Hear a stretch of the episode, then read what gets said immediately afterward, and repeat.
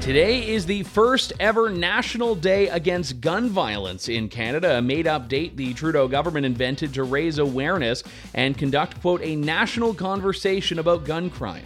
A Windsor police officer is fighting back after being found guilty of discreditable conduct for supporting the Freedom Convoy. Mississauga Mayor and potential Ontario Liberal Party leadership candidate Bonnie Crombie is being criticized for wanting to change the lyrics of O Canada.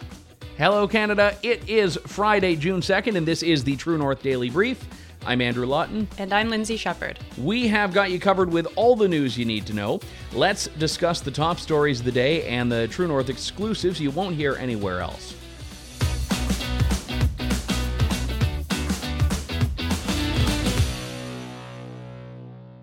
Violent crime continues to afflict cities across Canada despite the Trudeau government's attempts to crack down on legally owned firearms. But no need to fret, it is the first ever National Day Against Gun Violence. Yes, yesterday the Trudeau government proclaimed the first Friday of June would henceforth be known as the National Day Against Gun Violence, a day to raise awareness and conduct a national conversation about gun crime.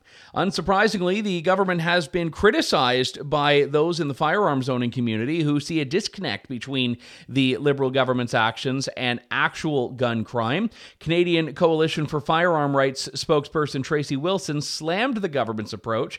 Uh, she said, quote, Canada is experiencing a 32% increase in violent crime, a 92% increase in gang homicide. Our revolving door legal system spits violent repeat offenders back onto the street thanks to liberal policies and drugs flow like water. This is a perfect example of being the worst, most ineffective, damaging, worthless government in the history of this country. Obviously, Tracy Wilson not holding back there.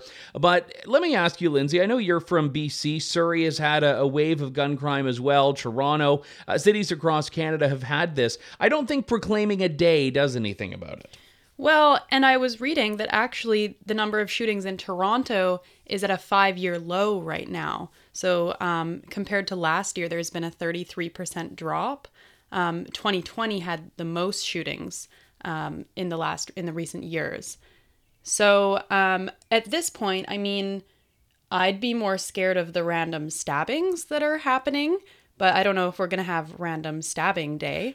yeah, that could be the the next step. I wouldn't put it past them, but you are right about this. And I, I, think that whenever we look at the numbers on this, when we listen to law enforcement, they tell us the problems that are leading to gun crime are not stemming from legal firearms. And most of the government's efforts seem to be focused on legal firearms. Right. And, you know, I did learn from my son's uh, children's magazine that the first Friday in June is actually National Donut Day.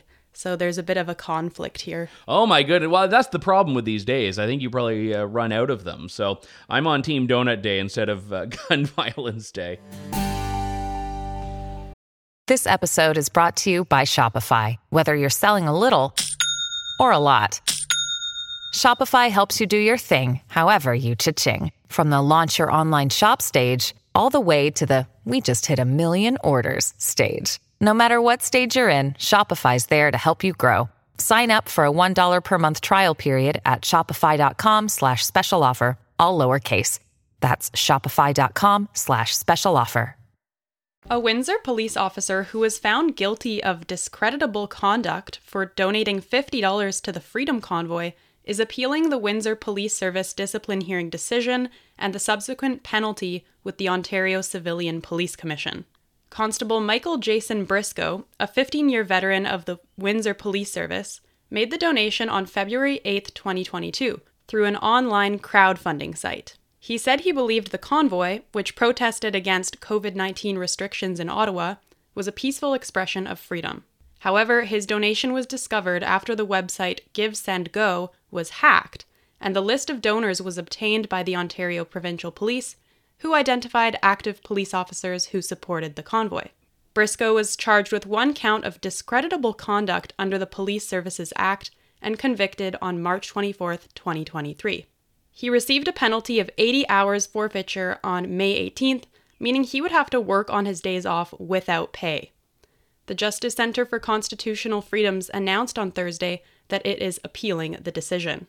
Andrew, do citizens not have a right to donate to causes they believe in? They certainly should. I, I, mean, I would see this as no different than had he donated $50 to a particular political party, which I, I would find rather reprehensible to have resulted in the sanction like this. So the fact of the matter is, I don't think a police officer who donated $50 to BLM would get this treatment. Right. I mean, what they're saying this is discreditable.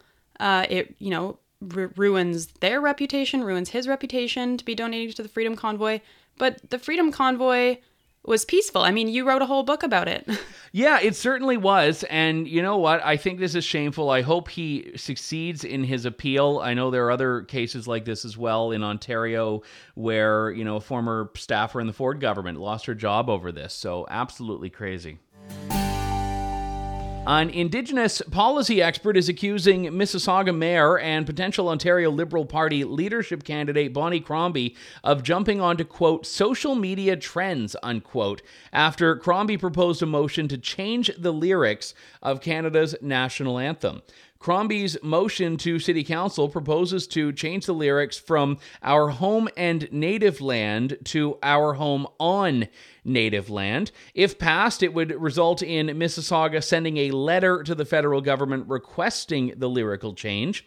According to the motion, the new wording represents a truth which is critical to the understanding of present day Canada, and such a change is consistent with the federal government's commitment to reconciliation. When asked about Crombie's effort to change the national anthem, Macdonald Laurier Institute Indigenous Policy Analyst and Outreach Coordinator Melissa Mbarki told True North the latter may bring you some popularity but does nothing to improve the lives of Indigenous people. A Twitter poll, not scientific, conducted by CTV also saw 87.9% of respondents say they disagreed with the change here. Uh, this sort of stuff really seems to come from a singer deciding to change the lyrics on the fly at a sporting event a couple of months ago. The fact that we have politicians jumping on this, I, I shouldn't be surprised by, but it's still disappointing. Right. I mean, it's been kind of a leftist slogan for a few years. I remember seeing on um, like Tumblr blogs when I was a teenager, I would like our home on native land would be graffitied somewhere.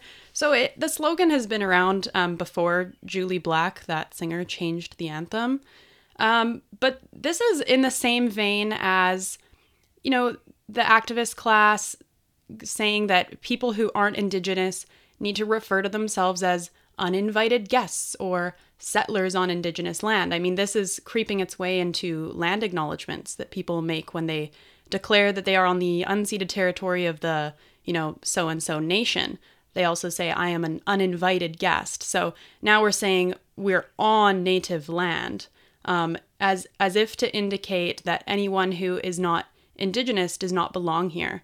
And there's a real conflict at a time when Canada is inviting in unprecedented amounts of immigrants and it, it claims to welcome them. We also have this uh, simultaneous idea that this is native land.